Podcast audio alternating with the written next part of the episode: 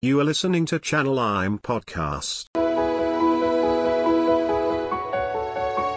Today's world, if you look at it, the consulting firms are facing a big challenge of a huge amount of big data which is coming out.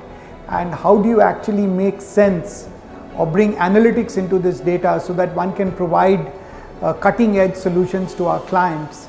Consulting world is moving towards more asset based and asset light kind of businesses and we have to help our clients work through these transition periods so that they be able to deal with the situation and market realities as they see it. What we are seeing is that for the for the clients, customer has become the center of everything and one is trying to see how does one get a customer focused solution to our clients. The larger consulting firms are also looking at how does one work with the startup community who can bring cutting edge solutions to help uh, work on uh, work with the clients.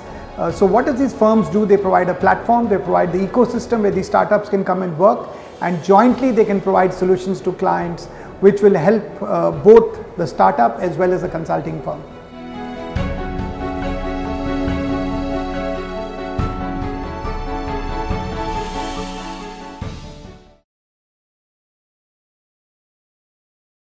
For more details visit www.channelim.com.